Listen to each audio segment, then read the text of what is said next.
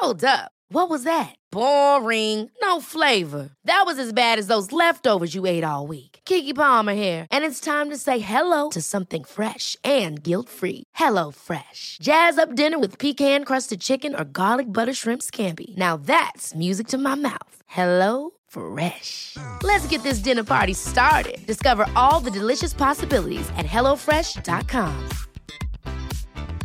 Even when we're on a budget, we still deserve nice things. Quince is a place to scoop up stunning high-end goods for 50 to 80% less than similar brands.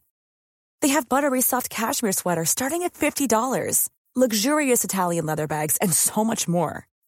Plus, Quince only works with factories that use safe, ethical, and responsible manufacturing. Get the high-end goods you'll love without the high price tag with Quince. Go to quince.com slash style for free shipping and 365-day returns. Hey, it's Ryan Reynolds, and I'm here with Keith, co star of my upcoming film, If, only in theaters, May 17th. Do you want to tell people the big news? All right, I'll do it. Sign up now and you'll get unlimited for $15 a month in six months of Paramount Plus Essential Plan on us. Mintmobile.com slash switch. Upfront payment of $45 equivalent to $15 per month. Unlimited over 40 gigabytes per month. Face lower speeds. Videos at 480p. Active Mint customers by 531.24 get six months of Paramount Plus Essential Plan. Auto renews after six months. Offer ends May 31st, 2024. Separate Paramount Plus registration required. Terms and conditions apply if rated PG.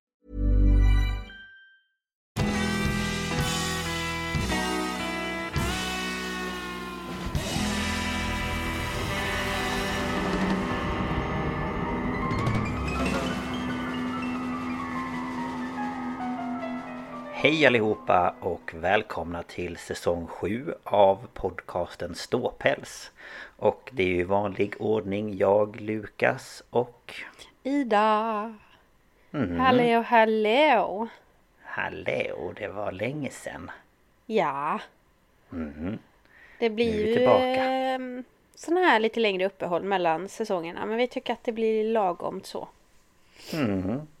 Det tycker vi. Det är lite skönt också med en liten paus där man kan... Eh, ja, vad heter det? Komma på vad man vill prata om härnäst. Ja, precis.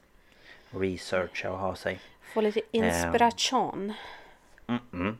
Det är viktigt. Ja, nej, så nu är vi tillbaka med en ny säsong. Mm. Och det blir ju 16 nya avsnitt.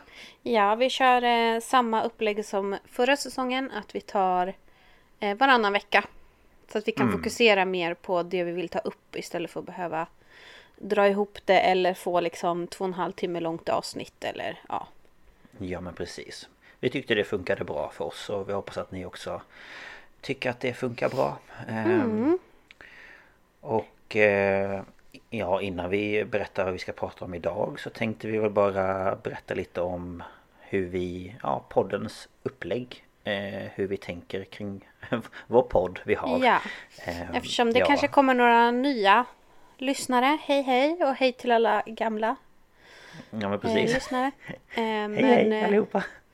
du kan väl börja förklara får jag se om du glömmer något. Ja men precis.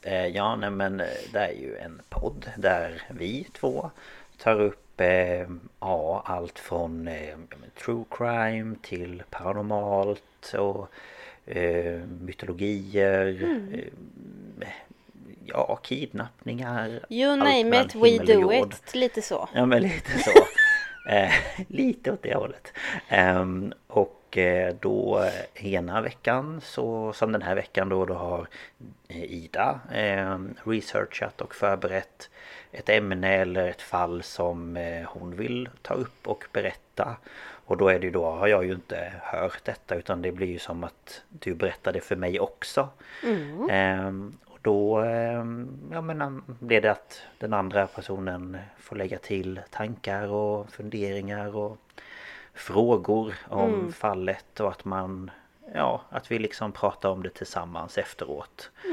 Ehm, Alltså vi, vi gör inte samma upplägg som eh, Vad ska man ta? Spöktimmen är ett bra exempel för att de spelar ju liksom in Som jag har förstått det så spelar ju de in sitt, själva det här fallet och sen Lyssnar den andra och så pausar de och diskuterar Vi är mer som vad blir det för mord? Vi sitter liksom i nutid Ja. Pratar med varann eh, Precis. liksom så att ja, men det ska bli mer som en diskussion. Och förr så var vi, träffades vi alltid och poddade i samma rum. Mm. Men sen kom ju pandemin och eh, lite annat emellan så att nu blir det oftast att vi har varandra i telefon, spelar in på varsin dator och så klipper Lukas ihop det. Mm.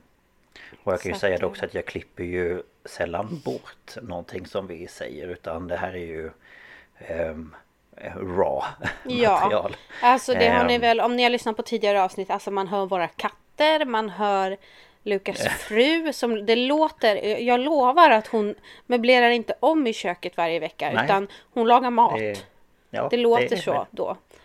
Det är så det låter. Det, det, det får man liksom bara leva med. Så det, det är liksom och Ja men någon gång har ju mina grannar borrat under tiden vi har spelat in Ja, och det går liksom ja. Men var inte det också när vi spelade in, när jag satt hemma hos dig, vi spelade in det här eh, Watts, eh, Chris Watts, när de började banka i elementen och Jo, allt vad de höll på med. ja, så vi har att haft eh, det brukar... Vi har haft grejer så att säga. Ja. och, sen, och sen kan det bli så eftersom vi inte sitter med varandra så kan det råka bli att man vill kommentera eller ställa någon fråga eller någonting och så råkar man lappa över varandra just för att ja, men vi har varandra i telefon. Det blir inte riktigt Ja. samma eh, som om vi skulle sitta i Sak. samma rum. Men eh, det är ju ingenting vi gör för att vara otrevliga mot varandra utan det kan bara bli så. Mm. Ja, ja, alltså man tänker på någonting eller man, någon säger någonting så man bara men vad, vad menar du med detta eller ja. Eller om, om till exempel eh, Lukas sitter och berättar någonting och så inser jag att jag har inte hängt med. Då måste jag säga vänta nu. Vilket år var Ja. det här? Vad sa du att han Mm. hette? Vilken stad? Ja, Så. precis. För ja. det är ändå viktigt att man visar att man hänger med. Och, och speciellt nu när vi Ja. pratar i telefon då är det viktigt eh, att vi liksom är så här mhm, jaha, Mm. okej. För att det har hänt att vi har suttit och spelat in och rätt vad det är så har samtalet lagt av. ja, Och vi har ingen aning om vad den andra har hört och inte. Så vi måste liksom visa att vi är kvar i luren, vi är här, Ja. jajamän. ja, eller någon gång när man har pratat och så efter ett tag så bara Hallå, är du kvar? Ja, så Så bara, sitter ja, man där och jag bara... lyssnar. Eller någon gång när det blir helt tyst och man bara hallå? Hallå? Ja. Hallå? Har du lagt på? Hallå? Hallå?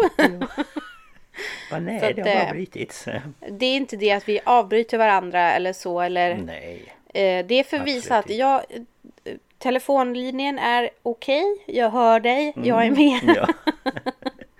ja men precis. Eh, och sen också att eh, vi sa det precis när vi började spela in att min, min, min språkkunskap är ganska basic. Och därför i typ varenda avsnitt jag eh, kör så kan jag ha lyssnat på hur man uttalar en viss persons namn kanske 10-15 gånger innan. Sen när jag själv ska säga detta så blir det aldrig som jag har tänkt mig. Ehm, och jag vill ju veta hur man uttalar det för respekt för offret eller respekt för familjen eller Ja. eh, så. Så att det är oftast därför jag brukar fråga Ida, hur uttalar man detta? ja. Men, men eh, du lär dig ju mycket. Man märker att det går ändå lite lättare med vissa saker. Så att, Ja, eh, det tycker jag.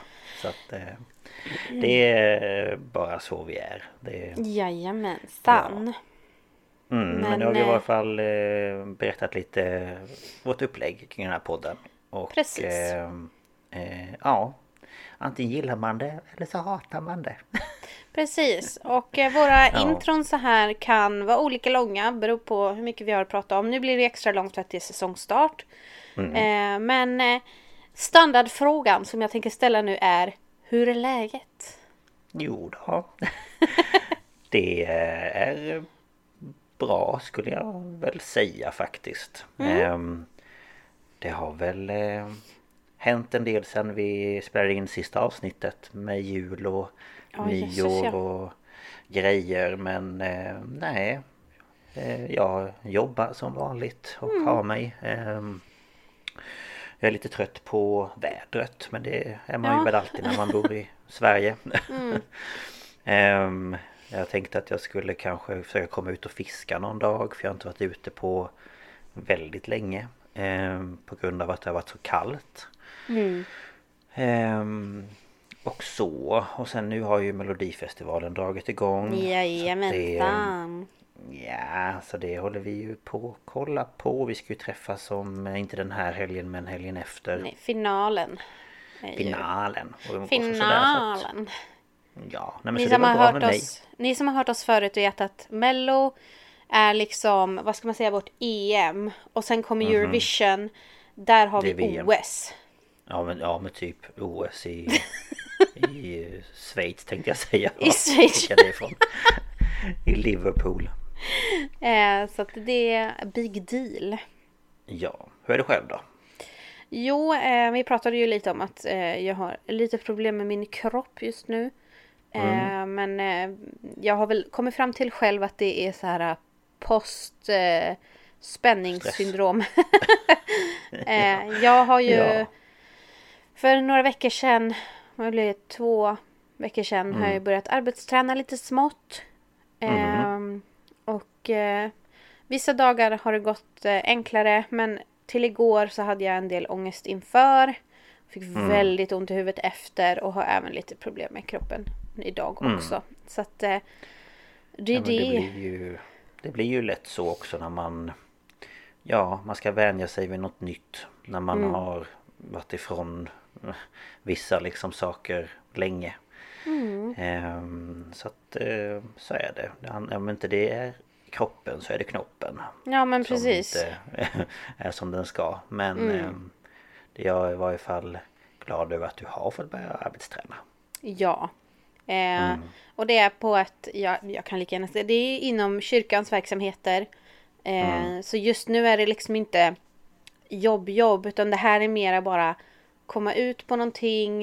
Eh, och Mm. det är väldigt, det som är lite jobbigt för mig är ju, det är väldigt mycket träffa människor.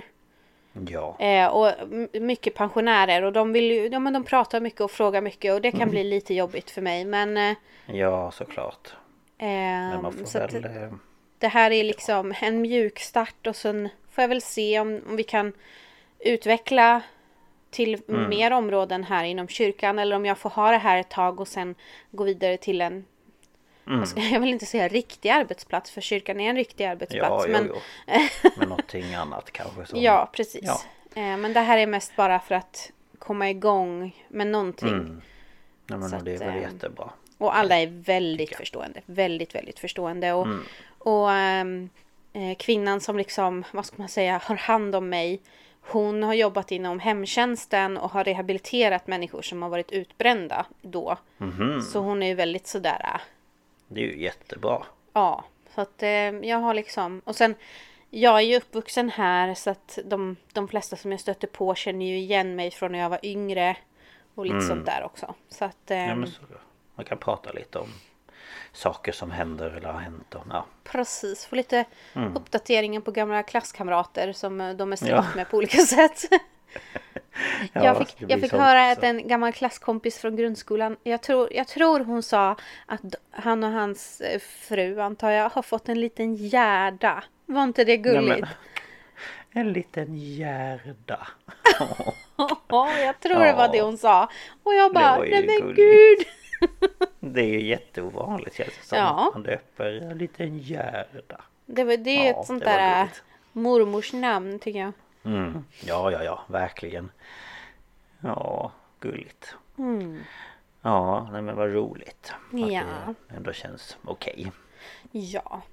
Mm. Men det är så här att eh, jag har skrivit massor tills idag. Ja. Så att eh, vi, kanske ska, vi kanske ska hoppa in i det helt enkelt. ja, men jag tycker att vi gör det. Yes. Yes. Ja, då är det ju så att eh, jag går ut eh, ganska hårt ändå. Och, Big bang. Ja, och eh, alltså jag har väl förklarat det för dig som en sekt, men egentligen så, alltså det är, det är en kyrka. Eh, så. Eh, för att jag ska prata om kyrkan Iglesia del, del Dios Vivo, Columna y Apoyo de la Verdad, la Luz del Mundo. Eller Oj. Church of the Living God, Pillar and Ground of the, of the Truth, the Light of the World. Eller på svenska Den levande Gudens kyrka, sanningens pelare och mark, världens ljus. Aha, okej. Ja. Det var ett långt namn. Ja, men de eh, kallar sig bara för La Luz del Mundo. Världens ljus. Mm, just ja. Eh, och eh, bara, Världens ljus. precis. Och det här namnet kommer från två ställen i Bibeln. Det är Matteus 5.14 och första Timoteusboken 3.15. Det är liksom där de har fått sitt namn. Ehm, och mina källor är som vanligt lite Wikipedia för lite alla möjliga saker. The Guardian, LA Times. Eh, sen har jag varit inne på The Light of the Worlds hemsida och även deras nyhetssida som heter Brea International. Kollat lite, alltså då, där är det ju väldigt vinklat men jag bara kollar lite. Sen har jag lyssnat på en podcast som heter A Little Bit Culty. Och eh, eh, det är faktiskt två personer som jag har pratat om tidigare. Och de heter Anthony Nippy Ames och Sarah Edmondson. Och eh, de tog jag upp när jag pratade om Nexium. Jaha. För Sarah Edmondson är då den här kvinnan som kom fram och hon har visat sitt det här brännmärket som hon fick och grejer. Aha. De två är gifta nu och de har en podd tillsammans och eh, den, det avsnittet hette Darkness Unveiled Xochitl Martin exposes La Luz del Mundo. Okej. Och sen den allra, allra största källan är en dokumentär på HBO som heter Unveiled Surviving La Luz del Mundo från 2022. Den kom alltså för inte så länge sedan. Nej. Ehm, nu börjar, jag skulle scrolla i mitt dokument och då började den scrolla i menyn i Word istället. Jag vill gå ner tack. Jaha. Du bara nej, det var fel. Ehm, jag tänkte, jag måste ju gå igenom vad La Luz del Mundo är. Mm. Så vi går igenom liksom bakgrund och sen fram genom principer fram till nutid och varför jag vill ta upp La Luz del Mundo. Mm. Eh, Och det hela började med en man som hette Eusebio Jo- Joaquin González. Han föddes den 14 augusti 1896 i Colotlan, Jalisco, Mexiko. Så vi är i... Det räknas väl till Nordamerika, tror jag. Ja, Mexiko. det gör det väl. Ja. Vi är i Amerikas. Amerikat. Ehm, och vid en ung ålder så gick han med i den konstitu- det var ett svårt ord. konstitutionella armén under den mexikanska revolutionen. Och eh, när han var tjänstledig 1920 så åkte han till Guadalajara och där träffade han Elisa Flores. Och eh, hon var ju från samma ställe som han och de ja, blev väl förälskade i varandra och gifte sig. Och sen så gick det några år och han blev stationerad i delstaten Coa- Coahuila, tror jag man säger. Det är Mhm. inte jättelätt det här. Ehm, Nej. men eh, när han var där i alla fall så kom han i kontakt med två predikanter som hette, kallade sig för Saulo och Silas. Och det här är ju Saul och Silas från Nya Testamentet. Och det här var två asketiska predikanter från Iglesia Christiana Espiritual. Det är alltså en, en till slags kyrka. Och ehm, deras lära förbjöd deras anhängare att hålla god hygien och bära vanliga kläder. Man bara, mm, okej. Ehm, De predika, predikade om profetior, visioner och liksom drömmar och de hävdade att det här gav dem då andlig auktoritet. Ehm, Då högre auktoritet än Bibeln. Ehm, För i tidiga 1900-talets Mexiko var det inte jättemånga som läste Bibeln. Ehm, Okej. och eh, Eusebio han började delta på de här predikningarna och han övertalade sin fru att följa med. Och han eh, blev överraskad av deras liksom, attityd och seder. De drack inte, de behandlade varandra med största respekt, de studerade Bibeln och de praktiserade den heliga skriftens ord. Så han låter då Saul och Silas döpa honom och säger upp sig från armé- armén. Och han och Elise eh, blir då hemtjänstemän. Eller, alltså de, eh, hem, inte hemhjälp heter det ju inte men Ja men de, Hemhjälp. men vad heter det? Alltså, Hemtjänst. Hem... eh, ja men hem. de, de flyttar in en husa liksom. De flyttar in och Ja. gör alla sysslor. Jaha. Det blir ju inte hemtjänst som idag. Nej. Eh, Jag tror att ni förstår vad jag menar. ja, jag förstår vad du menar men jag kommer inte på vad det heter. Nej, men de började arbeta hos de här äh, Saul och Silas. Ehm, och det finns flera källor som är överens om att ehm, runt sin omvändelse eller liksom strax efter så träffa, träffar Eusebio en, enhenig, en enhetspingstpastor vid namn Francisco Borrego. Eh, och det här blev senare då mannen som han kallade för sin fader i tron. För att han undervisade honom då i läran och särskilt dop i Jesu Kristi namn. Okej. Ehm, och så var det liksom så här under 20-talet så genomgick Mexiko en period av instabilitet. För då var det då ledaren Plutarco Calles. Han försökte begränsa den katolska kyrkans inflytande för att modernisera och centralisera staten inom samhället liksom. Och ja, han ville att det skulle vara mera fokuserat. Stat och kyrka skulle vara samma liksom så. Och för att protestera mot Kajes politik så avbröt den katolska kyrkan alla sina gudstjänster. Och det här ledde till uppror. Och det här upproret kallas också för Kristerokriget och varade från 26 till 29 och sen en stund på 30-talet också. Det här är ju en väldigt rörig tid. Men den 6 april 26 så får Eusebio en vision där Gud bytte hans namn från Eusebio till Aron. Eller Aaron, men Aron. Och eh, säger åt honom att lämna Monterrey där han och hans flu, fru, va? Han och hans fru, inte flu, eh, då tjänade Saulo och Silas. Ja. Och eh, på sin resa därifrån så predikade han nära ingångarna till katolska kyrkor. Och han blev of- ofta utsatt för religiös förföljelse på olika sätt. Men till slut då så anlände han i Guadalajara den 12 december 26. Och alltså det här Kristerokrigen påverkade liksom katolska och icke-katolska församlingar och predikanter men också då särskilt evangeliska eh, evan, vad säger man? evangelistiska rörelser. Evangeliska. Nej. Evangelisk, evangeliska kanske man säger. Evangeliska. Jag vet ja, inte. Jag tror det. Det, jag, tänkte, jag fick Man- nog evangelistic säger man väl på engelska kanske. Ja, men det kanske är samma. jag vet inte. Nej, någonting är det. Vi fattar Eh, vad du menar. Ja, hur som helst så attackeras då små rörelser av både regering och Kristeros och det här blir en ganska fientlig miljö för Aron, som han nu heter. Ehm, men han jobbar på och predi- predikar liksom, men under tiden så jobbar han som skoförsäljare. Och därigenom så lyckas han få ihop tio stycken tillbedjare. Och de samlas i eh, deras lägenhet. Till en början.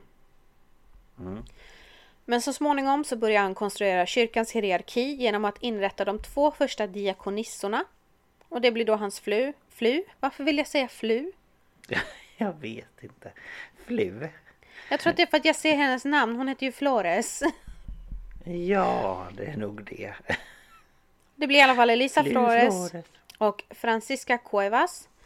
Ehm, och senare så ålade, ålade han den första ministern att övervaka 14 församlingar i Ameca, Jalisco.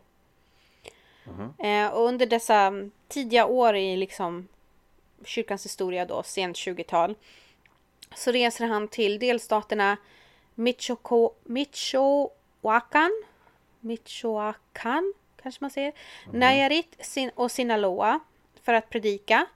Och 1931 så hölls den första Santa Cena och det här är eh, nattvard. För att alltså fira Jesu korsfästelse, är, man firar ju inte men man minns den Nej, men- är det väl. Ja, precis. Eh, och då samlades man på landsbygden och man eh, var rädd för att få massa klagomål från katolska grannar. Men så är det ju urbanisering skedde ju även där, precis som den gjorde här. Och eh, då förlorar man ju ett antal medlemmar i kyrkan. Så att eh, 1934 så bygger man ett tempel eller en kyrka i Sector Libertad i Guadalajara stadszon. Och man uppmuntrar då medlemmarna att köpa bostäder i samma grannskap för att liksom få ett samhälle i samhället. Mm. Och det här registreras som Iglesia Cristiana Espiritual. Alltså en andlig kristen kyrka. Ehm, och det här är då kyrkan som Aron döpt sig i. Och eh, han påstod sig ha tagit emot Guds ord vid invigningen av templet och, och att Gud sa att det här var världens ljus. Och att de var Iglesia del Dios vivo columna y apoyo de la verdad. Den levande gudens kyrka, sanningens pelare och mark. Eh, och man använder då det här namnet för att ident- identifiera kyrkan.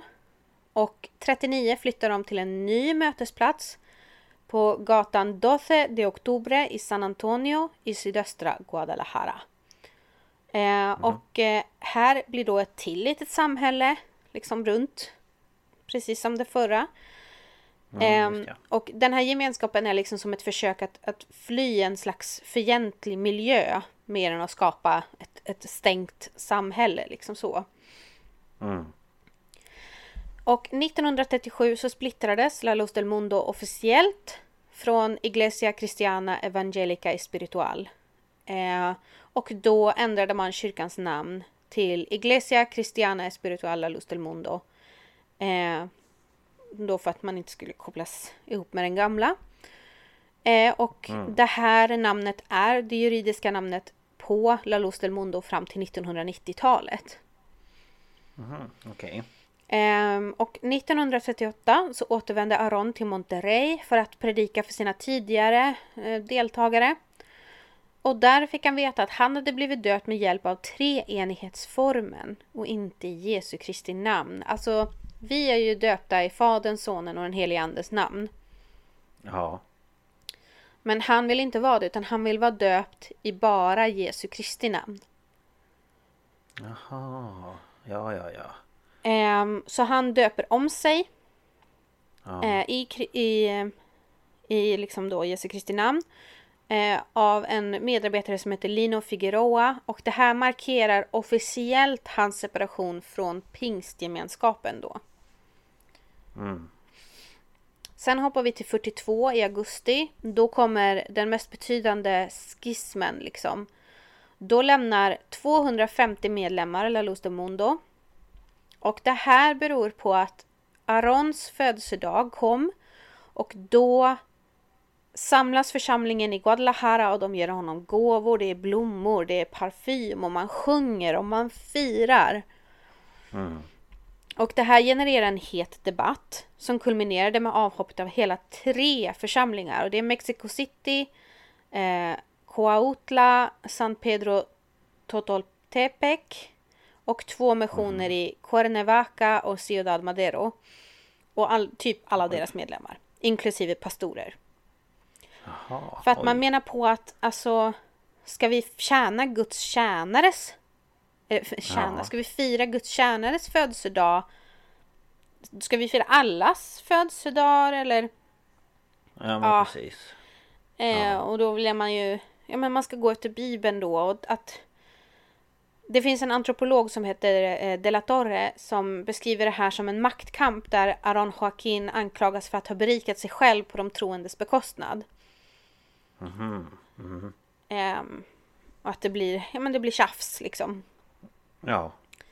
Senare så får Aron en vision i juli 43 där dopet av Figueroa ogiltigförklarades. Alltså hans andra dop här nu då. Och eh, han beordrades att omdöpa sig själv med åkallande av Jesu namn. Eh, så att han har döpt sig själv nu. Okej. Och eh, hela församlingen döptes också om. För om man inte gjorde det så blev man bannlyst. Jaha. Och eftersom Aron nu var källan till dopets legitimitet och äkthet. Eh, så att då, då, då måste man ju liksom... Nu, du måste legitimera dig liksom efter Aron eller dra härifrån. Mm, Okej. Det är liksom, du kan inte gå och döpa dig hos någon annan. Det, det gäller inte. Nej, utan det ska vara hos honom. Ehm, och eftersom alla som har liksom utmanat honom nu då har lämnat. Så kunde han befästa ledarskapet i La Luz del Mundo. Eh, 52 så köper han en hel del mark utanför staden och kallar den Hermosa Provincia och det betyder den vackra provinsen. Och här vill han då bilda ett samhälle som uteslutande består av kyrkomedlemmar. Den här marken har han då köpt, eller ja, kyrkan har köpt. Och sen säljer man tomter till reducerat pris till medlemmar. För att man då ska bilda sin egen lilla community. Ja, så att folk ska flytta dit och vilja bo Precis. där. Det ska vara samlat liksom. Och det hade de flesta liksom förnödenheter och tjänster. Där är Hermosa Provincia. Det är hälsa, utbildning, diverse, jag menar alltså typ allt det som fanns behövs. där. Ja. Ehm, och eh, Hermosa Provincia fick officiellt erkännande från staden för att vara den enda stadsdel som hade eliminerat analfabetism i början av 70-talet. Ehm, för att ja, man var noga med att utbilda folk. Ehm, och eh, Hermosa Provins, eh, Provincia blev en, en standardmodell för hur man skulle bygga upp i andra städer. För man tyckte ju, oh det här blev riktigt bra. Det här ska vi, ska vi göra om överallt, typ. Okej. Ehm, och man börjar ju såklart i Mexiko. Men man, han startade missionsarbete i Centralamerika i början av 60-talet. Och ehm, då till slut så hade de 64 församlingar och 35 missioner. Och 64 så avled han och då hade kyrkan mellan 20 och 30 000 medlemmar spridda i fem länder inklusive Mexiko. Oj, det var ändå många. Ja. Och nu kommer vi till en ny generation av ledare. Och det här är Samuel Joaquin Flores. Och han föds den 14 februari 37 och är den yngsta av åtta syskon. Och han blir ledare, ledare för La Luz del Mundo när han är 27 efter att hans pappa eh, Aron gick bort. Alltså det är hans son. Ja. Han fortsatte sin fars önskan om internationell expansion genom att resa utanför Mexiko väldigt mycket. Eh, och han besökte kyrkomedlemmar i den mexikanska delstaten Michoa- Michoacán i augusti 64. Och sen åkte han till Los Angeles på missionsresa. Jaha. Och eh, 1970 så har kyrkan expanderat till Costa Rica, Colombia och Guatemala. Ehm, och dess första lilla tempel i Hermosa Provincia rivs och ersätts av ett större 67. Ehm, och med, med då Samuels arbete så integreras La Luz del Mundo i Guadalajara och man tar då den här modellen av Hermosa Provincia och liksom, det är liksom så här kopiera, klistra in, kopiera, klistra in. Ehm, så att 1972 finns det ungefär 72 000 medlemmar i kyrkan. Vilket ökade till en och en halv miljon 86 och 4 miljoner 93. Gud. Passande att jag sa det men oj vad många.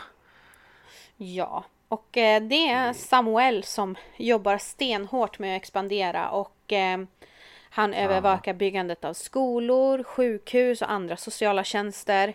Och han gör också att kyrkan expanderar till Storbritannien, Nederländerna, Schweiz, Etiopien och Israel mellan 90 och 2010. Och eh, det finns, alltså det finns, jag har försökt att hitta, det finns ingen liksom kyrka i Sverige, Nej. tror jag. Men det finns en, en, en grupp här i Sverige. Men i Norge Jaha. vet jag att det finns en kyrka. Mhm. Så att, ehm, Jag har aldrig hört talas om det här så att... eh, Nej. Ja. eh, Jag gillar att slutet... jag bara åh han åker till Los Angeles och jag bara så här wow tänkte jag och sen så bara Fast det är ju samma land typ. Ja, det är inte långt alls. Det är ju jätte... Det är ja det är typ ungefär lika stort som Sverige är ju typ Kalifornien men ändå. Ja. Men ja. ja. Men Mhm, eh, vid slutet av Samuels tjänst är La Luz del Mundo närvarande i 50 länder. Hm. Så att ju mycket. han jobbar eh, stenhårt helt enkelt. Ja det måste han ju göra. Ehm, och efter 50 år som ledare för La Luz del Mundo så dör han i sitt hem den 8 december 2014.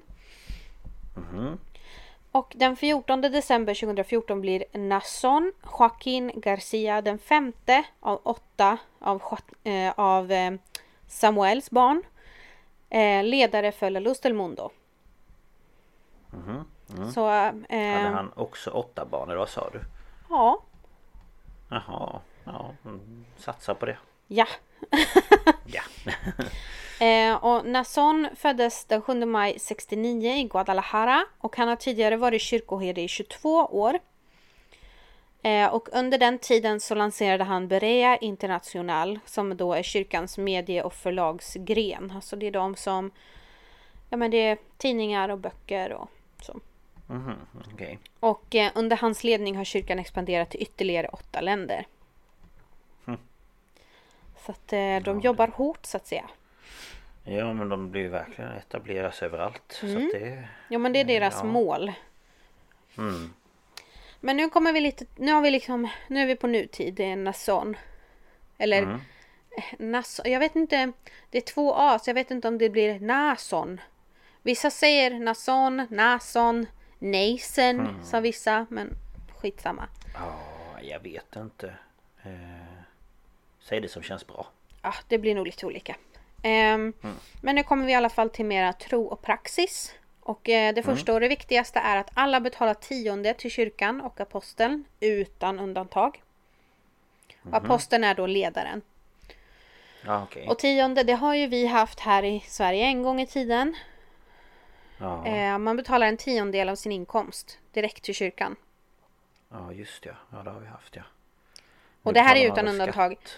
Ja, vi har kyrkoskatten nu ja, men jag tror inte den är på 10%. Nej det, nej det tror jag inte. Jag vet faktiskt inte vad den ligger på. Men eh, det är ju vi vuxna som betalar det.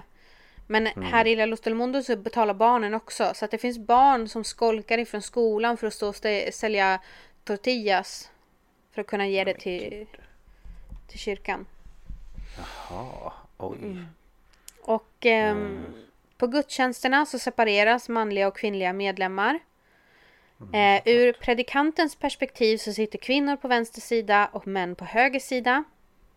Och eh, man använder inga instrument under gudstjänsterna. Det finns ingen dans, inga klappar händer.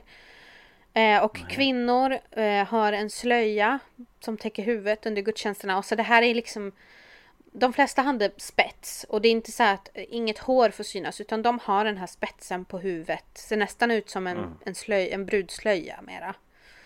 Okej. Ja. Så det är in, in, inte som en, eh, en eh, hijab eller sånt där. Eller hijab. Ja. Jag vet inte, nu, jag kan inte vilket som är vilket. Men det är inte så att allt hår måste täckas och den sitter tight runt ansiktet. Utan de har den här Nej. spetsen på huvudet så. Ja, ja okej. Eh, och man sjunger då alla salmer och sånt a cappella. För man har ju inga instrument då. Nej, just det. Ja. Och när de sjunger, sjunger alla församlingar samtidigt för att bibehålla enhetlighet under sina möten. Och eh, La Luz del Mundo anser att dyrkan bör utföras andligt och endast till Gud. Och därför saknar kyrkorna eller templen bilder på helgon eller kors eller allt som kan anses vara avgudadyrkan. Eh, så att det är väldigt Aha. enkla väggar och breda, stora fönster. Det ska vara mycket ljus. Ja, ja, ja. Så det är liksom ingen, inget krucifix eller någonting. Nej, men Som jag har förstått det. Svenska kyrkor. Ja men alltså vi har ju, vi har ju både reliefer, vi har målningar, vi Ja. har väggmålningar. Något sånt finns inte. Glasgrejer. Det finns inte liksom. Nej, nej, okej. Ja. Mm. Och kyrkan håller tre dagliga bönemöten under veckan med två möten på söndagar och en vanlig invigning, alltså en välsignel, välsignelsegrej. Eh, och på söndagsmorgon träffas församlingarna för att då är det söndagsskola och då har man böner och salmer och sen eh, leder en predikant ett föredrag där han läser ur Bibeln och presenterar det material som ska tas upp under veckan. Ehm, och under talet är det vanligt att medlemmar läser en citerad vers från Bibeln och sen är det fler salmer, böner och frivilliga donationer. Ehm, Mm. Och söndagskvällens gudstjänst är salmer, böner och sen läser man ur Bibeln och ja. Okej. Ja. Ehm, och man har ett kortare samtal för att fördjupa söndagsskolans samtal. Ehm, och på vardagarna då så är det, börjar man klockan 05 och har en, en, en bön i en timme. Och det här inkluderar då ett föredrag som man då tar grund i det man tog upp på söndagsskolan. Sen har man bön klockan nio. Och då är det en kvinnlig kyrkomedlem som presiderar över mötet. För det här är från början då Arons fru Elisa som, som höll i. Så klockan nio är det kvinnan som styr. Sen har de aftonbönen och den ser ungefär ut som morgonbönen. Och vid varje bönemöte förväntas medlemmarna vara förberedda med biblar, psalmböcker, anteckningsböcker och att vara helgade. Okej. Eh, och medlemmarna tror att Bibeln är enda källan till den kristna läran. Och den används som huvudsaklig källa för predikanter och andra samtal under bönemöten. Ehm, och ehm, ja, man har ju söndagsskola och olika grejer för att upprätthålla liksom, en enhetlighet i läror och övertygelser i hela församlingen. Ja. Eh, och ehm, medlemmarna blir ju väldigt belästa i Bibeln så att de kan lätt hitta bibelverser. Så. Eh, Är inte det lite som typ, eller inte riktigt samma sak men som söndagsskolan här förr var väl också ja, Ja men man skulle salmer och man skulle ja. Ja så Men det var ju mest för barn. Alltså det här söndagsskola kan ju vara för de vuxna också som jag har förstått det. Ja i och för sig Men eh, ja. Ja, ja men mm. Eh, La Luz del. Mundo lär ut att det inte finns någon frälsning på jorden mellan den sista aposteln, alltså Johannes död omkring 96 efter Kristus och Aron Joaquins kallelse 1926. Så mellan de åren så fanns ingen frälsning på jorden enligt Luz del Mundo. Och medlemmarna tror att själva kyrkan grundades av Jesus Kristus för 2000 år sedan och att kyrkan efter apostlarnas död blev korrupt och gick förlorad. Och så hävdar man då att genom Aron-restaureringen av den primitiva kristna kyrkan som gick förlorad under bildandet av den katolska kyrkan, den är liksom Oh, nu är den tillbaka så. Ja Det här är den riktiga kyrkan, den ursprungliga kyrkan. Och frälsning kan uppnås i kyrkan genom att följa deras ledares bibelbaserade lärdomar. Det, ja, det, Mm. det, låter, det låter lite sektigt Det, det låter ja. Eh, Man tror också att- aposteln är direkt utvald av Gud och skickad av Gud för att predika Guds vilja och frälsning. Och de tror att Aron skickades av Gud för att återupprätta då kyrkan. Och sen efterträdde han av sin son som efterträddes av sin son. Men det är så här att man påstår inom kyrkan att eh, maktövergången i La Luz del Mundo inte är genom släktskap. Utan det är genom en gudomlig kallelse. Det bara råkar bli så att det är barnen som så, blir valda. okej Det är Guds fel, inte någon annans. Nej nej nej, nej okej mm. Eh, bara så att du vet. Mm, ja. Så att du vet det Ehm, och eh, nu då är det ju Nason Joaquin som då be- betraktas som Guds enda sanna tjänare och Jesu Kristi apostel.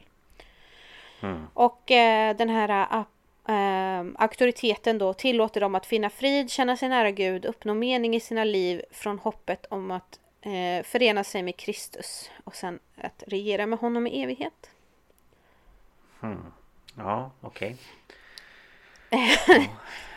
Det, det är ganska annorlunda från vad vi har lärt oss. Ja men jag, ja det är mycket att ta in känner jag När man själv inte är troende på det sättet så blir man bara äh, vänta lite Mm. Jag måste bara bearbeta Ehm, informationen Sen kommer en till sak som kanske är svår för oss att, att kunna förstå. Och det är som jag sa, att Luz del Mundo avvisar treenighetsläran. För de menar att det här är ett senare tillägg till kristendomen. De tror på en och en universell Gud och på Jesus Kristus som är Guds son och världens frälsare snarare än en del av en treenighet. mm, Gud dyrkas av väsen medan Jesus Kristus dyrkas av bud. Och dessutom eh, genom att tillbe Kristus dyrkar de också Gud genom honom i enlighet med sina läror. Och kyrkan predikar också dop i Jesu Kristi namn för syndernas förlåtelse och dop med den helige ande som bekräftelse från Gud för inträde i himlen. Mm. Att, ja. Mm. Det, ja. det, det är sånt som blir... eh, Det blir svårt för oss att, att greppa det här. Ja, ja, ja, ja, verkligen. Men ja, Väldigt. det är lite ja, annorlunda. okej. Ja, det är lite annorlunda ja. Eh, nu kommer vi till kvinnornas roll då. Och eh, kvinnornas, eh, alltså kvinnor i församlingarna, de bär inte smycken, smink och de har inte kort hår. De lär sig att klä sig eh, anständigt, vilket innebär långa klänningar och kjolar, inte byxor. Eh, dessa restriktioner gäller inte fritidsaktiviteter, så att de får ju simma och, och sådär. Jaha, okej. Ja. Eh, och de har då ett huvudskydd under eh, gudstjänster och sånt. Ehm, och enligt en intervju med en anhängare anses kvinnor i La Luz del Mundo vara jämställda män i sociala sfärer och har lika möjlighet att skaffa sig högre utbildning, social karriär eller annat. De får dock inte bli predikanter eller tjäna större ledarroller inom kyrkan. Nej. Och eh, de lär sig att underkasta sina män när de är gifta då. Är det en man som sa det där? Antagligen. Jag har en känsla av det. Ehm, och som jag sa så ehm, var det ju bönen klockan nio. Ehm, den upprättade Aron efter att ha hört talas om att en av hans anhängare blev misshandlad av sin katolska make. Och då sa han till sin fru att den här bönen är för kvinnorna. Och den här ses som en religiös aktivitet som är lika stor som de andra. Men att det här ska ge utrymme för empowerment där kvinnor kan uttrycka sig och utveckla en status inom församlingens medlemmar. Mhm, mm. Okej. Mm. Ja. jag bara ja, eller empowerment är väl jättebra men jag vet inte riktigt. Ja. Eh, kvinnor är aktiva och spelar nyckelroller i att organisera aktiviteter och administrera inom kyrkan. Det är väl ganska vanligt. Ehm, Jo, det var... kvinnliga tjänsteinnehavare är alltid chef för grupper av kvinnor och inte grupper av män. En diakonissa kan hjälpa pastorer och diakoner men kan inte själv administrera sakrament. En ehm, man kan inte ha en kvinnlig chef. Nej, du? det går inte. Ingen kvinna ska bestämma över mig. Nej. Vadå, tror ni Gud var kvinna eller? Nej, lägg Ja. av då. Nej. Usch. Men vid sekelskiftet så började Los del Mundo främja kvinnor till PR-positioner som tidigare endast innehafts av män. Så från och med december 2014 tjänar två kvinnor och tre män som juridiska företrädare för kyrkan i norra Mexiko. Och PR-positioner som innehafts av kvinnor inkluderar talesman, chef för social kommunikation, biträdande chef för internationella angelägenheter.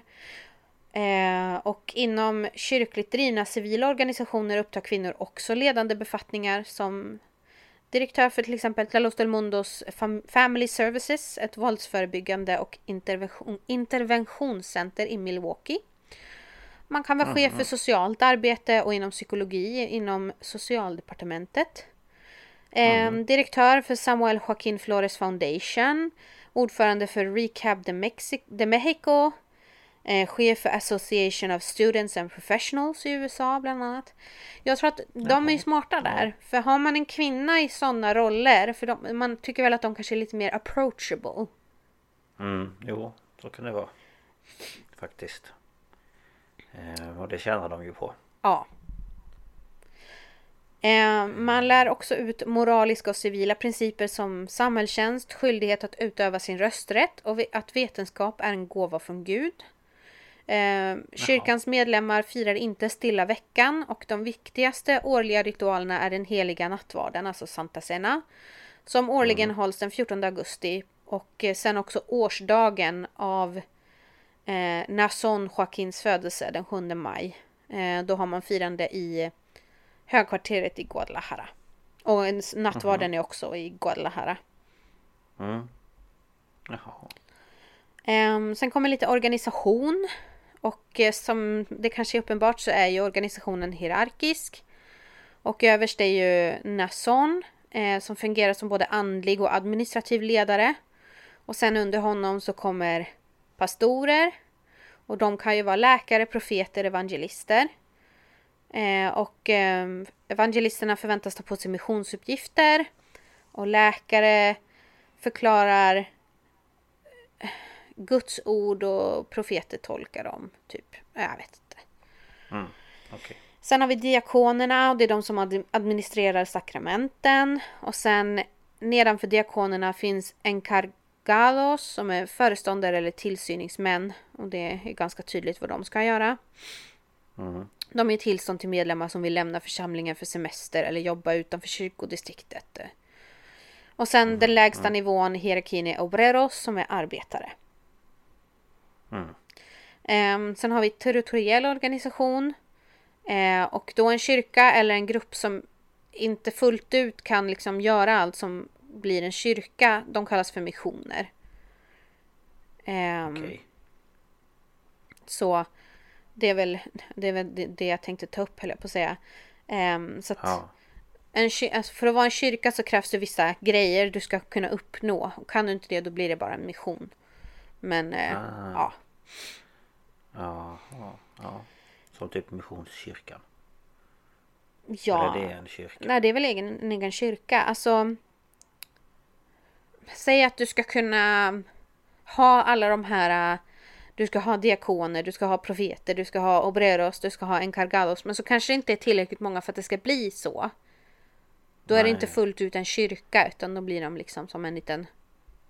Ja, en liten, egen, en, en liten församling, församling, bara liksom så. Ja, okej. Okay. Eh, arkitekturen. Där använder de mycket symbolik för att locka potentiella konverterare. Mm. Det mhm. finns bland annat en kopia av en maya-pyramid i Honduras, en skenbar Taj Mahal i Chiapas. Mm. I Texas finns det ett grekisk-romerskt inspirerat tempel. Mm. och eh, flaggskeppstemplet ligger då i Hermosa Provincia. Och eh, this is huge. This is huge. It's so big. Eh, någon förklarade att det ser ut som en bröllopstårta nästan. Oj. Och det finns två mm. mindre replikor eh, av det här templet i Anchorage och i Chile. Och mm -hmm. det här symboliserar då den nordligaste och den sydligaste räckvidden av kyrkans missionsarbete. Jaha. Vad clever. Mm. Mm. Eh, kyrkan idag. Eh, det finns ingen definitiv statistik. Eh, runt 2000 sa de att de hade 5 miljoner medlemmar. Eh, men eh, det, det, är svårt. Mm. 2020 års folkräkning sa att det var 190 000 i Mexiko. Men eh, det är svårt när de finns överallt. Men, ja, men såklart. Det finns bland annat men... omkring 60 000 medlemmar i USA och ja. Vet man typ så här om man tänker Norden? Alltså jag tänker bara liksom Eller ja om hur många det är som är medlemmar då eller? Alltså jag har inte sett någonting. Nej. Um, jag kan jag se om bara... jag bara googlar lite snabbt och se om jag söker jag på Norge. Tänkte mer bara Ja Om det var många eller om det handlar om några hundratals eller Alltså jag tror inte att det är så många. Den, jag hittade en Facebook-sida som handlade om eh, en La Luz del Mundo-grupp på Facebook. Eh, så här, mm. Som hette La Luz del Mundo Sweden eller Suecia. Och där mm. var det 4000 stycken som liksom gillade. Jaha. Alltså som liksom följde gruppen då. Ja. Um, så mm. att... Uh, ja. Men, men jag vet inte. Det är, svårt, det är svårt att få fram exakta medlemssiffror. Ja, men eh, det är inte ja. supermånga här. Är det inte. Nej. Nej okej. Okay. Ja. Ja, jag bara undrade. Ja, det förstår jag. Mm. Ja. Men eh, nu kommer jag till varför jag vill prata om den här kyrkan. Men jag ja. tänkte innan vi tar det så kan vi ju ta en liten reklampaus. Ja, det gör vi.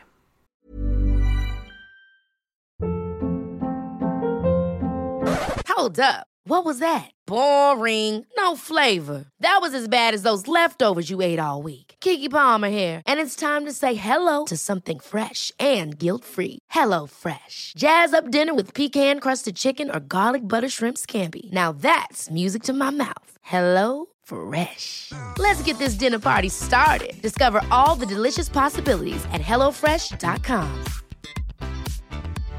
How would you like to look five years younger? In a clinical study, people that had volume added with Juvederm Voluma XC in the cheeks perceived themselves as looking five years younger at six months after treatment. Look younger, feel like you. Add volume for lift and contour in the cheeks with Juvederm Voluma XC. Reverse signs of aging by adding volume to smooth laugh lines with Juvederm Volure XC. For important safety information and to find a licensed specialist, visit juvederm.com. That's J U V E D E R M.com. Not for people with severe allergic reactions, allergies to lidocaine, or the proteins used in Juvederm. Common side effects include injection site redness, swelling, pain, tenderness, firmness, lumps, bumps, bruising, discoloration, or itching. There's a risk of unintentional injection into a blood vessel, which can cause vision abnormalities, blindness, stroke, temporary scabs, or scarring. Talk to a licensed specialist to find out if it's right for you. Eh, nu när vi har lyssnat på en liten reklam som du placerar så vackert.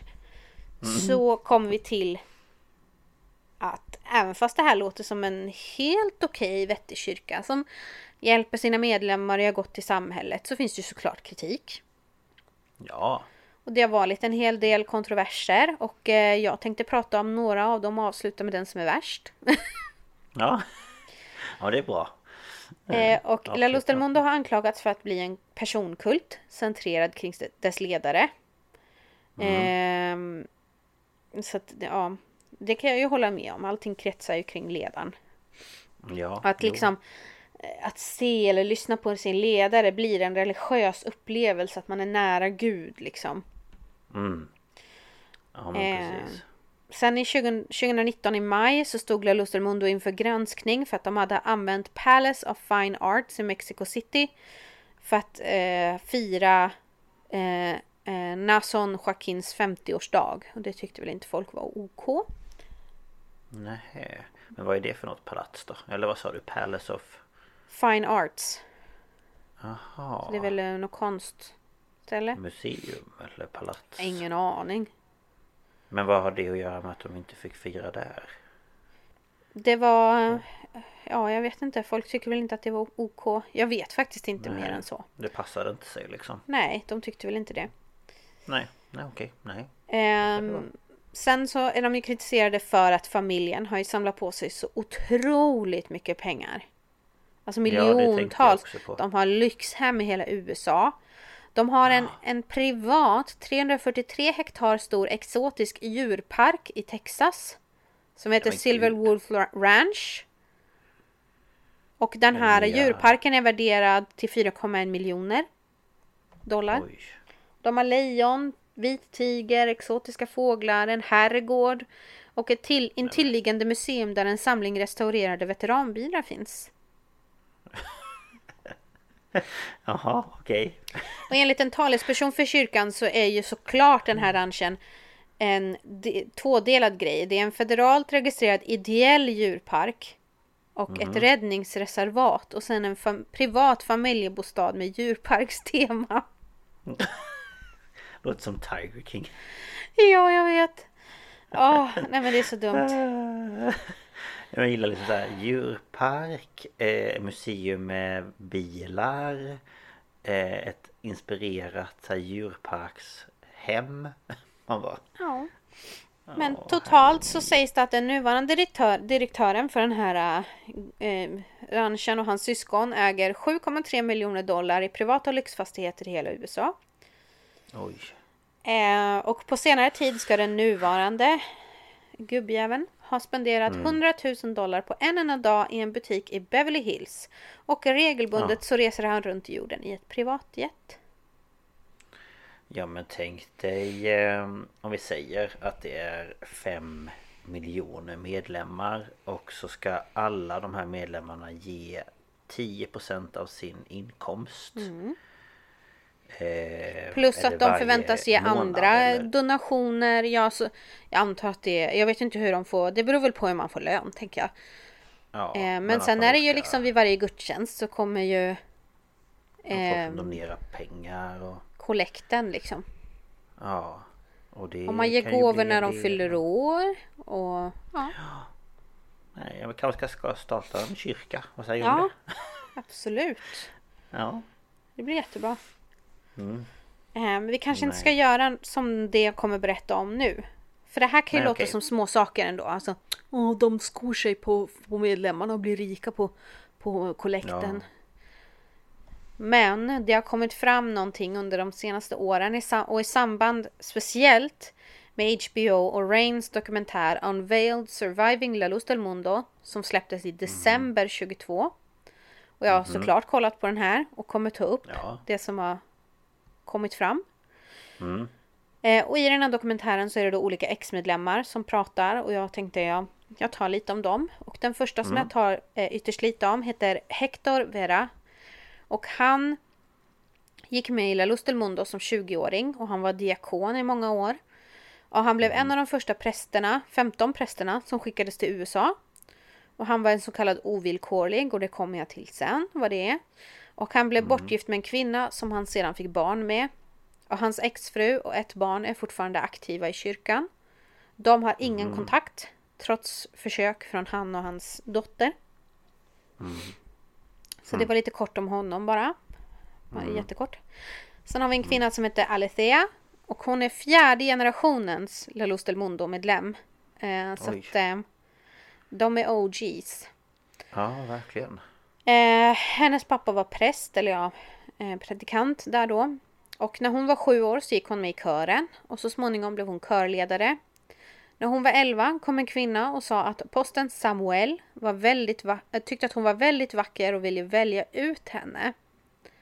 Och hon bara så här, vad menar du med det? Och då berättar den här kvinnan om en flicka i bibeln som heter Abishag.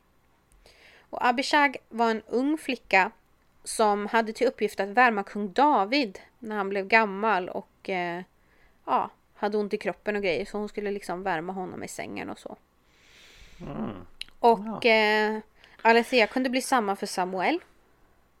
Nej, men, ja. Och Alethea hon blir helt överlycklig. Ja, Guds utvalda har sett mig. Och han vill vara med mig. Och istället för att då så, se det som det var. En 47-åring som ville vara med en 11-åring. Mm. Men eh, när hon var 16 så fick hon äntligen chansen att tala med Samuel. Så att det var inte på en gång så. Och då var det en grupp Nej, flickor som fick gå in i ett sovrum. Och han kom in till dem. Och en efter en gav dem en kyss på munnen. Och det här är Aletheas första kyss. Sen så säger han Ja. åt dem att ta av alla sina kläder. Och hon är så här, han kan inte mena alla. Så hon står kvar i sina underkläder. Mm. Och han bara, nej ta av allt. Och hon är så här obekväm typ. Mm.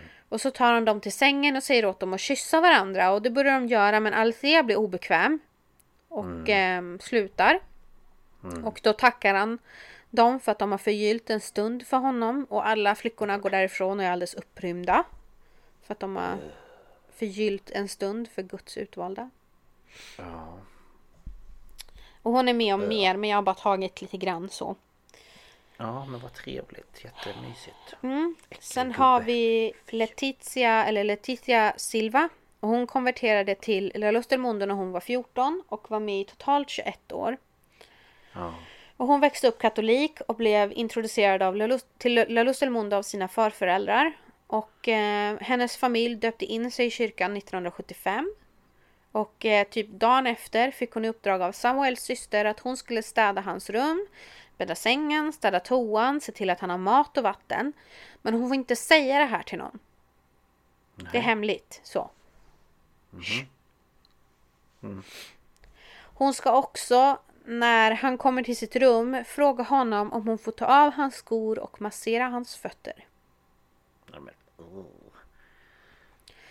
Det här känns inte bra, men hon lyder ju för att det är ju Guds vilja. Ja, Och eh, han stannade där en hel vecka och hon var där varje dag. Och två dagar innan han skulle åka så ligger hans fru och han i sängen. Och Letizia sätter sig och läser Bibeln. Då säger Samuel att han ska sova så hon kan släcka lampan men gå inte än utan stanna en stund. Och hon gör som han sa och när lampan släcks så kysser han henne och börjar ta på hennes bröst. Nej, men, Och frun sitter ju och ser på men hon säger bara gör bara som han säger, det är okej. Jaha. Senare fick hon följa med på invigningen av ett nytt tempel. Och fick för, då såg Samuel henne ute bland folk och bara du ska inte vara här, du ska vara med de ovillkorliga. Och ehm, vad det betyder fick Samuels fru förklara. Och ehm, en ovillkorlig får inte bestämma någonting. De får inte bestämma vem de ska gifta sig med, det gör aposteln. Och det anses vara en välsignelse. Och flickorna som blev utvalda, det kunde vara, alltså män blev också utvalda. Men eh, flickorna speciellt skulle göra allt han bad om. Han räddade ju trots allt världen. Så Ja, ja, ja, liksom där heter väl inte så mycket om va? Nej. Jättetrevligt. och frun sa i stort sett, det betyder att du kommer tjäna posten för resten av ditt liv. Du har ingen fri vilja längre. Hon är då 15, 16 och han är 38 eller någonting. Ja. Ja, Så att, ehm, mm. När hon sen tar examen från high school så säger Samuel att han vill kvar henne som sekreterare. Och eh, de är flera och har hand om olika saker. Bland annat en har hand om de ovillkorliga, en har hand om apostelns personliga ekonomi, en har hand om statistiken i kyrkan, bla bla bla. Men den största uppgiften en sekreterare hade var grooming. Jaha, okej. Så två timmar varje dag så skulle en av dem följa honom överallt och eh, om han såg en flicka som han gillade skulle de anteckna det och de skulle själva hålla utkik. Efter andra flickor. Och eh, bland annat så skulle de vara hans servitriser vid middag och grejer och då kunde man ju Det var liksom perfekta tillfällen att visa upp nya tjejer och. Ja, ja, såklart. Men alltså jag blir alltid så här, varför ska det alltid vara någon sån här i varenda jävla eh, Jag vet inte. Jag eh, vet inte. eh, sekt eller kyrka eller vad fan vet jag. Det är liksom alltid någon eller några som ska vara ö. Ja. Bara, Och alltså de, de här tjejerna då, de vart ju indelade i åldersgrupper och liksom när de skulle då visa upp nya tjejer så skulle de ta ett visst antal ur varje åldersgrupp och sen börja visa om. Och överallt så skulle de hålla utkik. Överallt de åkte skulle de hålla utkik efter fler flickor. Alltså. Ja. Och vid ett eh, Santa Cena jubileum så kommer eh, Leticias mamma med hennes lilla syster eh, och ska fira. Men det var väldigt så här, alltså det, det förekommer ju alltid lite sån här uh, bad stuff. Och eh, hon, Leticia blev lite obekväm med att hennes lilla syster skulle vara ensam medan hennes mamma gick på gudstjänster och sånt. Så hon ber Samuel så här, kan inte hon få bo hos mig? Eh, och han säger ja. Eh, och sen plötsligt en dag så blir hon kallad till hans rum och där ser hon sin nioåriga lilla syster Kayla Topeta naken i sängen med honom. Och han tar Leticias hand och sätter den under täcket och då mär- märker hon att han är naken och hennes lilla systers hand är på hans könsorgan. Nej, men, Det hon gör är att hon kör naglarna i hans hand och säger snälla släpp min syster. Då frågar han ska du inte ge mig ska du inte ge mig henne? Och hon bara helt kallt bara nej alltså hon är inte min och ger bort. Det är liksom min mamma som får göra det. Och då säger han argt att eh, ta tillbaka Kayla till er mamma och berätta för Kayla att hon inte ska berätta någonting. Och hon gör ju det Nej. för att fortfarande så anses ju det här vara en välsignelse. ja, ja, såklart. Svin. Nu pausar vi från Leticia och så går vi till en man som heter eh, eh, Joel eller Joel Silva Orozco. Han växte upp i La Luz del Mundo och hans föräldrar var högt uppsatta. Och han pluggade till arkitekt och fick i uppdrag att leda bygget av den här flaggskeppskyrkan i Guadalajara. Och där jobbar han med i tio år och han och volontärer gör det här gratis. Nej men. Det är så det funkar. Alla är volontärer. Men hur levde de då? Eller hur hade de råd Ja men de får väl mat och sånt men de får inte lön. Nej. Men Hm. ja. Under tiden så förlorar han sin fru i en olycka och var änkling ganska länge. Och till slut då så säger aposteln åt honom att du har varit änkling för länge, nu ska du hitta en ny fru. Eh, och han hittar en som han blir förälskad i och går till aposteln och ber om en välsignelse och han säger nej. För det här är Leticia. Och eh, hon ber om att få bli fri men fick nej. Och sen går en tid och då berättar en flicka för Leticia att hon hade drömt att hon gifte sig med Joel. Och Leticia svarar liksom så här, ja kanske. Och då skvallrar den här flickan för Samuel och han blir rasande. Och kallar på Leticia och säger gå ner på knä. Eh, varje kvinna i rummet ska slå dig tre gånger så hårt de kan. Och så plockar han fram en piska. Och det är ungefär tio kvinnor där. Och de gör det. Sen tar han piskan och slår henne tills hon ramlar omkull. Nej, men, Eh, och efter det här hamnar ju hon i en djup depression och hon vet inte vad hon ska ta sig till. nej, det är inte så jävla konstigt. Och eh, 1997 kommer de första anklagelserna om sexuella övergrepp. Då mot eh, Samuel Joaquin, det är Mexiko. Och det är en man som kommer fram i tv och berättar vad han har blivit utsatt för. Och José som jag pratade om tidigare, han jobbade med PR i kyrkan och han, liksom alla andra, var ju övertygad om att de här anklagelserna är falska. Och de gör allt för att tysta ner dem. Men han hör ju lite rykten omkring så här. Om eh, vad som pågår. Och eh, han fick till slut veta att Samuel hade skickat folk till statliga myndigheter för att förstöra papper med de här anklagelserna. Och eh, mannen som kom fram som offer blev svårt misshandlad och knivhuggen 69 gånger. Va? Men han överlever. Sa du 6 till 9 eller 69? 6 av 9. 69, 69 gånger. gånger. Men hur överlever man det? Ja, det vet inte jag. De hade väl en dålig kniv, jag vet inte. Men herre min. Ehm, och det här får man ju veta att det är ju högt uppsatta inom kyrkan som har skickat det här Ja. på den här mannen. För att så här är det, visar man något som helst tvivel om aposteln så åker man ut. ja, Och det första som händer är bannlysning. ja, Det andra som händer är att de ger sig på ens familj. Och det tredje är fysisk vedergällning. Alltså det den här mannen råkade ut för. ja. Men gud. Och nu kommer vi till kvinnan som eh, egentligen är den största rösten kring det här. Och det är Xochitl eh, Martin. Och hon växer upp hos sin moster då hennes mamma förlorar vårdnaden om barnen på grund av missbruk. Och mostern är redan medlem i del Mundo så barnen fick följa med. Och när Xochitl var i 12-årsåldern så fick hennes moster hennes hår extra fint och hon säger du ska få träffa aposteln. Du ska roa honom och hjälpa honom med vad han än ber om. Så här, fotmassage, en kram, sällskap med mera. Och hon säger att ingenting är en synd när man är med aposteln. För aposteln har ingen synd i sin kropp. Nej. Så Xochitl fick komma dit och hon får veta att hon och andra flickor mellan 12 och 16 år ska dansa för aposteln och andra på en privat fest. Och eh, de får kostymer som är ganska så här utmanande och får veta att ni ska dansa till Britney Spears. Och hon blir jättenervös och skakar och liksom så här. "Huh." Men ingen annan reagerar. Eh, men hon kände fortfarande att det här inte är okej. Tills de börjar dansa och hon ser Samuel eh, skratta, klappa händerna och då släpper hon av för då är de välsignade för att han har roligt. De har roat honom. Ja, såklart. Och när hon är 16 år så träffar hon eh, Nasson som då var pastor. Det här är innan Samuel gick bort. Och han gör henne till medproducent på radioproduktioner och de här blir väldigt nära vänner. Alltså hon ser honom som en väldigt nära vän och han betyder mycket i hennes liv. Men så kommer ju såklart närmanden. Och han intalar ju henne att det här är inget fel med. Och så gick det ett tag och sen så tog han henne till ett hotellrum.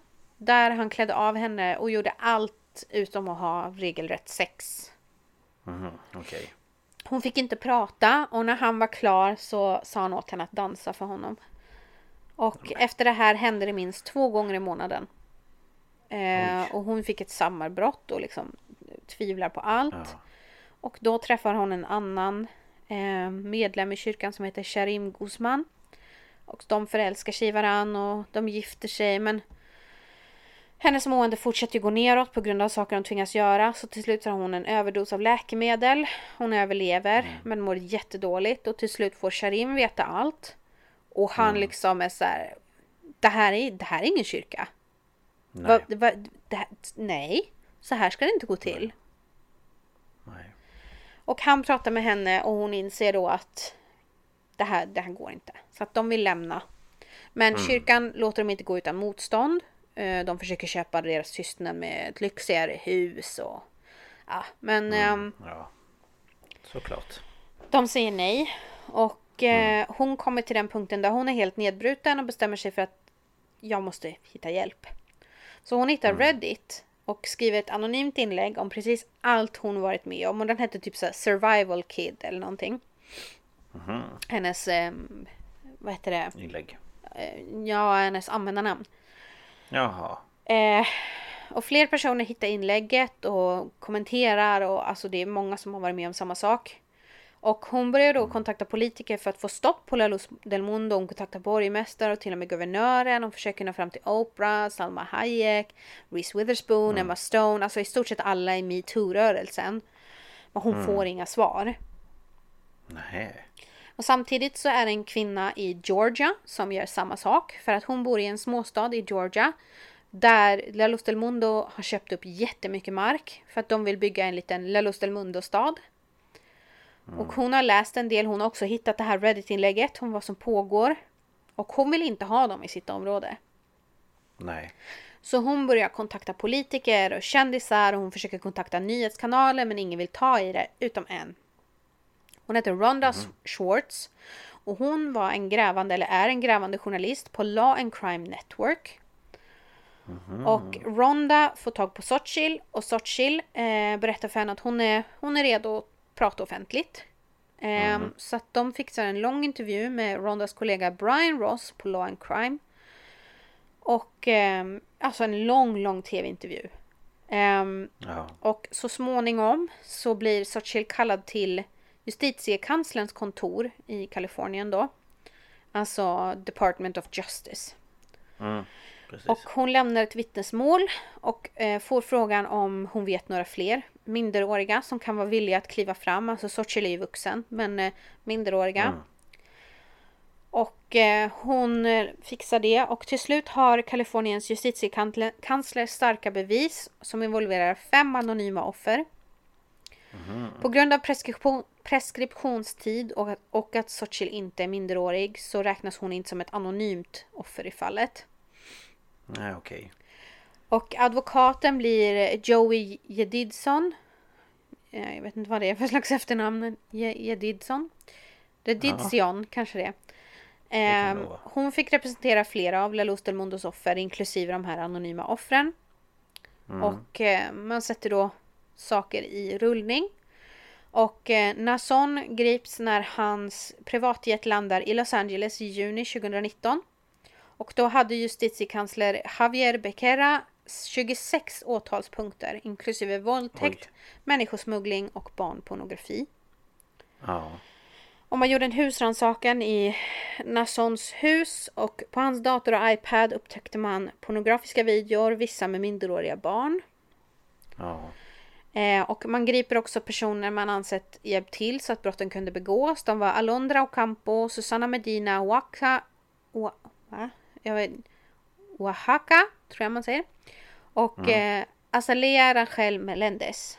Och Azalea hon är liksom sådär eh, anhållen i sin frånvaro. För att ingen vet var hon är. Hon håller sig undan. Hon göms antagligen av kyrkan.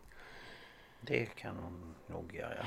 Och i augusti 2020 så hölls handläggning av borgen och Nasons eh, borgen sätts på 90 miljoner dollar och Alondras de sänks från 25 miljoner till 10 miljoner.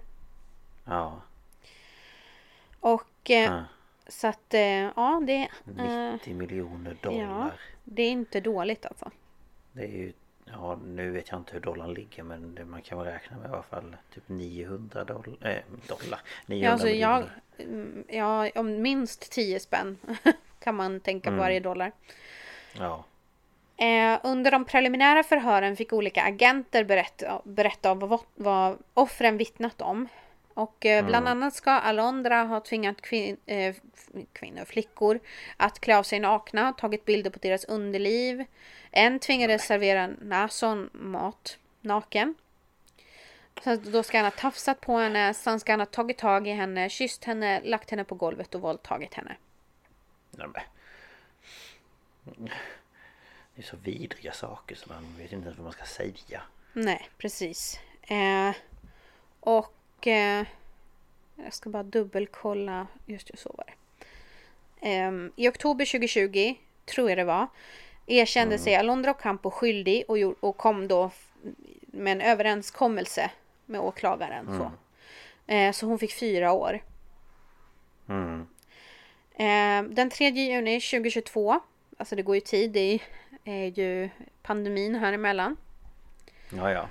Så den 3 juni 2022, tre dagar innan rättegången mot Nasson skulle börja erbjuder plötsligt åklagaren en uppgörelse. Och alltså anledningen till att det har tagit sån tid, det är inte bara att det var pandemi. Det är för att hans advokat, vad hette han nu, Alex Johnson eller någonting. Det är samma advokat som fick Kevin Spacey frikänd, för hans sexualanklagelser. Han hittar hela tiden grejer som han gör att man kan skjuta upp rättegången. Och det här är en taktik för att få offren att ge upp. Ja, såklart. För att de ska känna att nej, men det, det kommer nog inte hända någonting. Nej, precis. Mm. Men eh, Nason accepterar i alla fall den här överenskommelsen och han erkände sig då till, skyldig till tre punkter av 19 totalt som han då blev eh, åtalad för. Och det här är de tre lind- lindrigaste. Och det här gjordes mot offrens vilja trots att åklagaren lovat flera gånger att det här inte skulle hända. Jaha. Och när det är dags att bestämma straff så får ju offer komma och göra sina uttalanden om hur de känner och sånt där. Och eh, Ja. de eh, spelade ju upp några av dem i eh, Ja. den här dokumentären. Jag tänkte att jag skulle läsa dem. Ja. Och då har vi Jane Doe 4. Alltså Jane Doe är ju anonymt ja. namn. Mm, precis. Och hon säger, jag står här idag överväldigad av känslor. Jag vill börja med att tydligt framföra att Nason och hans kyrka har förstört mitt liv. Varje del av det. Kyrkan var allt jag kände till. Den var hela mitt liv och Nason utnyttjade mig på varje tänkbart sätt. Och utnyttjade min ul- oskuld för att lura mig till hans hem och göra mig till hans egendom. Det var så han sa. Jag var tvungen att göra allt han ville och han nyttjade det för att göra min, mig till hans sexslav. Jag var tvungen att hålla tyst, för jag var ett offerlamm som skulle till slakt. Jag våldtogs och utnyttjades dag efter dag, varje dag i flera år. Minns du när du ville att jag skulle ta med min lilla syster till dig så att du kunde utnyttja henne också? Jag sa att hon bara var 14. Minns du vad du sa till mig? Minns du att du sa att jag skulle tagit dit henne tidigare? Vilket jävla as. Sen har vi Jane Doe 2. Hon sa du och dina groomare använde Bibeln som ett vapen mot oss. Ni utnyttjade de sorgigaste av sårbarheter. Ni använde min pappas frånvaro som ett vapen och använde det mot mig. Du sa att du var min pappa och mitt skydd. Direkt efter du sagt det våldtog du mig. Nason, jag vill att du hör min röst. Du förstörde mig och tog allt från mig. Du tog hål på mitt liv och förändrade min verklighetsuppfattning för alltid. Sen har vi Jane Doe 3. Förlåt om jag stammar, jag är väldigt nervös. Jag ska läsa lite ur min gamla dagbok från 11 september 2018. Idag fick jag ett sammanbrott. Eh, det gör fortfarande ont. Mamma beskyller mig för vad som hände med Nason. Våra föräldrar kommer aldrig tro oss, men framförallt för att det var en välsignelse. Det är helt ologiskt för mig. Jag är bara 15. Sen har vi Jane Doe 5. När du fick reda på att jag kanske skulle anklaga dig offentligt så fick du dina män, dina lojala ämbetsmän i kyrkan att kidnappa mig i Mexiko och vakta mig med vapen dygnet runt. Jag levde i månader med rädslan för att mördas. Jag visste att, precis som jag gjort, skulle hela La Luz del Mundo göra allt för att skydda honom. Även om det innebar att döda mig. Din makt gick så djup i Jalisco att till och med FBI hade svårt att rädda mig. Jag hade turen att räddas av- av FBI eftersom jag är amerikansk medborgare. Jag vågar inte tänka på vad som hade hänt om jag inte var det. Folk har frågat varför det sägs finnas så många offer men så få som går ut med det. Det är för att de vet hur högt priset för att anklaga honom offentligt är. All ensamhet, all skam är den värsta tortyr en människa kan uppleva. Och sen har vi Jane Doe nummer ett. Vi är inte nöjda med den här uppgörelsen. Alla har uppfyllt den här pedofilens önskningar hela hans liv. Kyrkan dyrkar honom. Den mexikanska regeringen högaktar honom och har dolt hans brott i åratal. Vårt enda hopp var USAs rättvisa rätts- rättssystem och nu har det också svikit oss. Snälla herr domare, du är den första auktoriteten som kommer att trotsa detta rovdjur. Det har, det honom, ge honom de fyra extra år hans dom tillåter. Ge honom fyra år till i gåva för att spegla hans handlingar. Ge oss fyra år till av frid. Ge La Luz del Mundos barn fyra år till av säkerhet. Tack. Eh, och jag tänkte att vi skulle lyssna på när domaren läser upp hur han reagerar på det här och när han läser upp domen. So I've been a judge for a long time. I'm in my 38th year. And I've never ceased to amaze, be amazed at what some people do in the name of religion. And how lives are ruined in the guise of serving a supreme being. As to the Jane Does, at this point, I apologize. My hands are tied.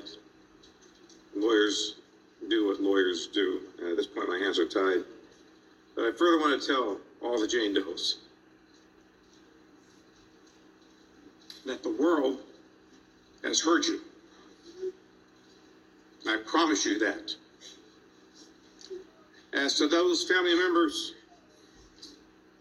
that have abandoned the Jane Does, Shame. Shame on you. And as to the defendant, I say, you are a sexual predator. In this case, probation is denied. Defendant is levied a term of state prison of 16 years and 8 months. Han blev... Han var nära på att börja gråta när han tilltalade offren. Ja. Eh, och alltså jag, jag älskar när han bara to the families Shame! Shame on you! Eh, och han, för de som kanske har svårt att förstå så säger ju han i stort sett att jag är jätteledsen men eh, advokaterna har gjort det advokater gör, jag kan inte göra någonting. Men jag vill att ni ska veta att vi har hört er, världen har hört er. Och eh, han tilltalar ju familjerna som har stött bort de här offren och säger att de ska skämmas. Och sen tilltalar han eh, Nason och säger att han är ett sexuellt rovdjur. Eh, och sen så ger han honom domen på 16 år och 8 månader. Mm. Vilket är, jag tycker är för lite, men eh, det är det Ja, han gud, får. ja. Ja. Och kyrkan står fortfarande vid åsikten att han är oskyldig. Ja. Såklart de gör. För de är väl, jag vet inte, rädda för att säga något annat. Typ, ja. Nej men de tror ju att han är oskyldig. Alltså de, de tror ju att eh, Guds apostel skulle aldrig göra sånt här. Det här är ju bara dumma påhitt Nej. från arga människor som vill kyrkan illa. Typ. Ja, i och för sig. Men alltså, han borde ju få typ livstid. Men Men i och med att. Jag gissar ju att hans advokater insåg att om det här kommer till rättegång då kommer han, då kommer han aldrig komma ut. Mm. Ja, det tror jag definitivt jag också att han inte skulle göra. Men eh, Eh, och eh, kyrkan de räknar ner dagarna tills han är tillbaka. Så att, eh, Och de, alltså- de intervjuar ju kvinnor och män som går på gatan. Jag vet inte Ja. om de var i Guadalajara och de är så här. Det här är fruktansvärt. Aposteln skulle aldrig göra så här. nej. Så. alla tror att han är oskyldig. Även familjen, familjer till offer. Men alltså. Och jag tänker hur lätt är det för de här eh, kvinnorna eller tjejerna. De lär ju behöva flytta, skaffa skyddad identitet och allt för att ens liksom kunna leva. Alltså, ja. Nej det är ju fruktansvärt. Jag menar 16 år det är ju ingenting egentligen. Nej. Ehm, Och eh, Xochitl Martin eller Martin hon jobbar stenhårt. Alltså hon slutar inte berätta om vad den här kyrkan håller på med. Ehm, och hoppas väl att de någon gång ska kunna sätta dit Stänga honom mer. skiten. Ja. Och ja, i stort sett stänga ner. Det är han som var uppvuxen i den här kyrkan som jag berättade om, eh, Joel eller Joel. Han Mm. säger att han önskar att kyrkan fick en stor reform. Mm. En, en liksom, börja om från början, bygga upp igen. Ja. Så. Ja, det eller ja, jag vet inte riktigt. Det känns som att när det väl har liksom eh, börjat så är det ju svårt att få ut alla som eh, sysslar med sådana Mm. saker. Och alltså man kan ju tänka mycket om Alondra som tog en uppgörelse och hamnade i fängelse. För vad hon gjorde, för att hon groomade ju. Men så måste man Mm. Ja. tänka på att hon är också utsatt. Jag tror hon blev utsatt första gången när hon var 12. Mm. Så hon är ju lika indoktrinerad som alla andra och gör Ja. allting i liksom i Guds namn och i att det handlar ju om att det Ja. de gör, de gör ju det för aposteln. Det, det är inget fel. Nej men precis att det är inga Så synder att eller så. ehm, hon, hon är ju också ett offer. Ja, visst är hon det. Och Sochil fick ju också, hon hade ju också sin grupp av tjejer som hon skulle föra fram till aposteln. Men när hon lämnade så bad hon Nason att de här tjejerna jag har samlat ihop, bara låt dem vara. Mm. Jag vill inte att du rör dem. Nej. Så att även Nej. hon har ju också blivit en av de där som samlar dit nya flickor. Och, Mm. Så att det, det, är, det är så många offer på så många nivåer. Ja, men verkligen. Ehm, och ja, nej, det är fruktansvärt att det kan vara så. Eh, och det är ju tyvärr så känns det som att det är så inom de flesta religioner och kyrkor och olika förgreningar. Men det är alltid det här att det finns människor som, som gör hemska saker i Guds namn. Mm. Istället för att Och bara det- erkänna att de är en hemsk människa. Så, så Ja. lägger de på den maskeringen att "Ja, men det är Guds vilja. Ja, att det är Gud som har eh, sagt till mig. Ja. eller Det är Gud som vill att jag ska göra detta. Ja, För att eh, uppnå någonting eller... ja. För eh, egen vinning liksom. Och det är alltid Nej. tragiskt. För det är ju inte så Ja, Det är ju inte så jag har förstått att Gud fungerar.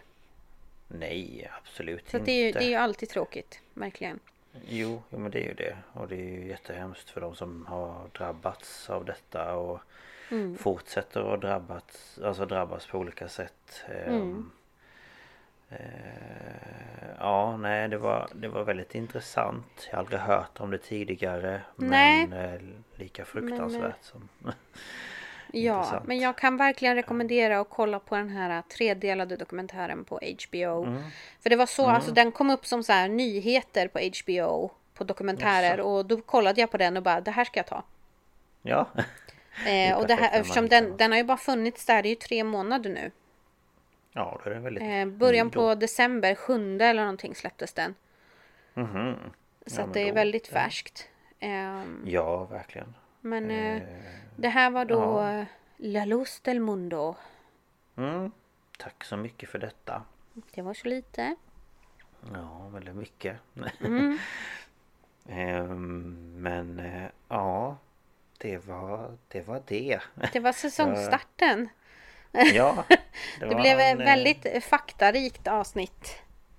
Ja, ehm, men det var ändå intressant att Så får man, man får alltid lära liksom. sig lite. Nu fick vi veta att jaha, det var, var lite kaos där med katolikerna och ledarna i Mexiko i början på 1900-talet. Mm. Har vi lärt oss lite historia. Ja. ja, men man läser ju alltid någonting nytt. Ja men precis. Så är det ju. Ehm, Ehm, och nästa vecka är det ju Lukas tur att berätta för oss om någonting. Eh, Mm. och jag minns inte ens vad det är för... Nej, Eh, jag kan, ämnes- vet inte vad jag ska klassificera det som. Antingen så är det ett terrorbrott eller så är det ett eh, massmord. jag vet inte. Ja just ja, så var det ja. Eh, det, Ja. blir, det blir eh, mera sånt i alla fall. Eh, Ja, precis. Ehm, fruktansvärt blir det. ja, det känner jag nästan alla våra avsnitt, jag höll jag på att säga. det brukar så. det finns alltid någon del i, i avsnitten som Ja. alltid drar åt det. Men Ja, det är så. Det är vi spända Ja. på att få höra och eh, som sagt var välkomna till en ny säsong. Både nya och tidigare lyssnare. Mhm. Det är superkul att vi är igång. Ja men det tycker jag också. Ehm, så att eh, ja, nu kör vi. Nu kör Ehm, vi! Ja, men som sagt tack för den här veckan. Tack och tack! Och vi Eh, hörs ju nästa vecka igen som vanligt torsdag morgon. Ja, Om ni vill hänga på vi. låset så att säga. nej men precis. Ta hand om Ja, er så länge. Ja, ta hand om er. Hej då! Hej då!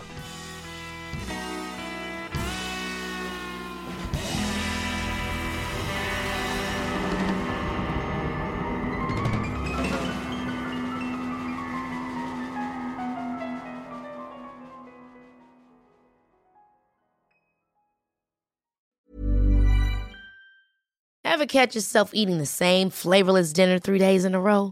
Dreaming of something better? Well, HelloFresh is your guilt free dream come true, baby. It's me, Gigi Palmer. Let's wake up those taste buds with hot, juicy pecan crusted chicken or garlic butter shrimp scampi. Mm. Hello Fresh. Stop dreaming of all the delicious possibilities and dig in at HelloFresh.com. Let's get this dinner party started.